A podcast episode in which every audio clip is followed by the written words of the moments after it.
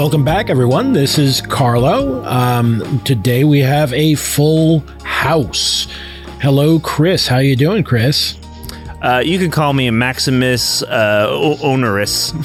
Okay, That was good. Maximus That was good. Onerous. There you go. That seems like a legal term. Um, uh, Pete, how are you doing? I am all right, and and you you can absolutely call me Pete. You're the you're the trick member of the band. Yeah, exactly. Um, like, I, like you give me some name like the cat, and I'm like, fuck you. I'm I'm just sticking with Pete. So you're like the Marilyn of the Munsters family. Yeah, or you know? or or the Peter Criss of the the Kiss. You know. Yes. Mm, there you go. Meow.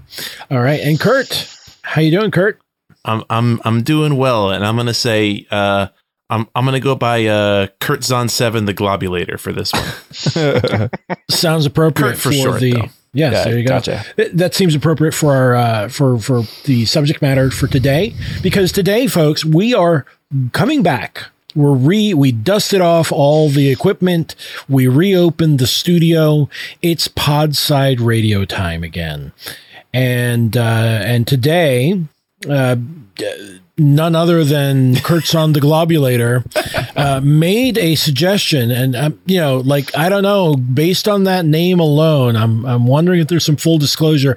Were you part of the rotating uh, members of the band of named GWAR?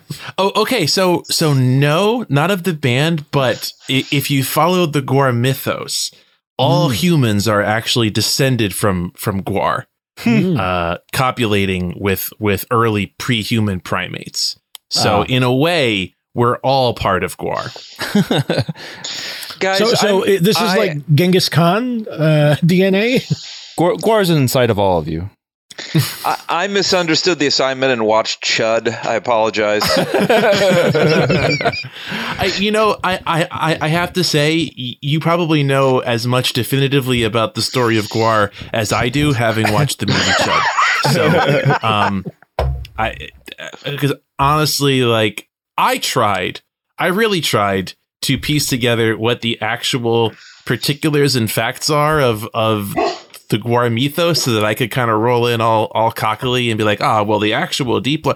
A- and the, the truth is, okay, there's a few things, uh, about, you know, their story as sci-fi space barbarians that they've been pretty consistent about. But for the most part, uh, there's very little consistency from album to album or even from song to song. sometimes within the same song. Um, I okay. Uh, let let's talk about feels on this. Um, ha- ha- has anybody else here like read any of the Subgenius stuff? yeah. Yes. I I mean it's it's obviously like GWAR and the Book of the Subgenius are not the same thing by any means, but there is there's a there's there's a similarity uh, in that I sort of feel like they are they are building a mythos on the fly for their own amusement, and when they feel like it's moving into a corner, they just go in a different direction. Yeah, yeah, I agree with. Yeah, yeah. There's definitely an element of um of uh smart people getting so stoned that they can no longer uh operate the tools of their own intelligence but they're still kind of there. And it's it's that sort it's just that sort of like just just smart people acting very very stupid and coming up with with stuff and having a good time with it. And i think that Yeah. applies to GWAR and i think it applies to church of the subgenius uh discordianism too i, I would say. Um a lot a lot of stuff but i i definitely see where where you're coming from and there's also that kind of like yeah that kind of like shambolic mythologizing Mm-hmm.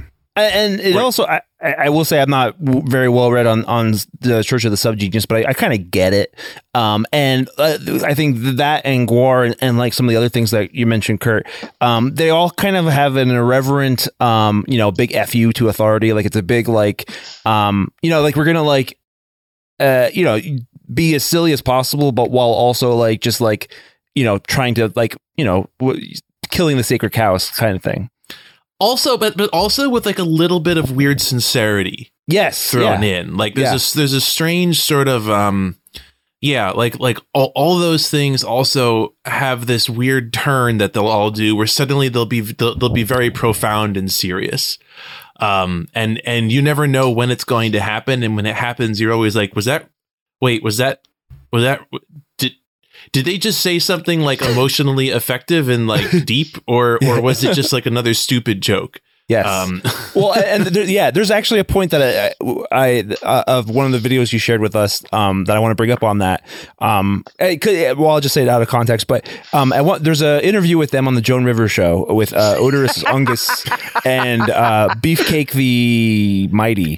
Beefcake Uh, the Mighty, yes. Yes, and uh, at one point, uh, Oderus is like talking about how the police in South Carolina or North Carolina took in, his in Charlottesville, yeah. Yes, took his prop, uh, cuttlefish of Cthulhu, which is you know a prop penis, uh, and but like he he starts relating the story, and Beefcake puts his hand on uh, Oderus's knee, and Oderus just goes, "Beefcake, thank you for being here for me at this moment." like it just, but like it was like it's funny, it's a funny line, but it was also like you know startlingly like emotionally intelligent, like.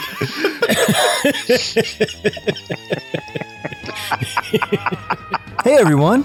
What you just heard is a preview of our latest exclusive episode. To hear the rest and to access our entire catalog of exclusive content, as well as our patrons only Discord chat, become a patron at patreon.com slash podsidepicnic. That's where you can support our work and make sure you get access to everything we do. Patreon.com slash podsidepicnic.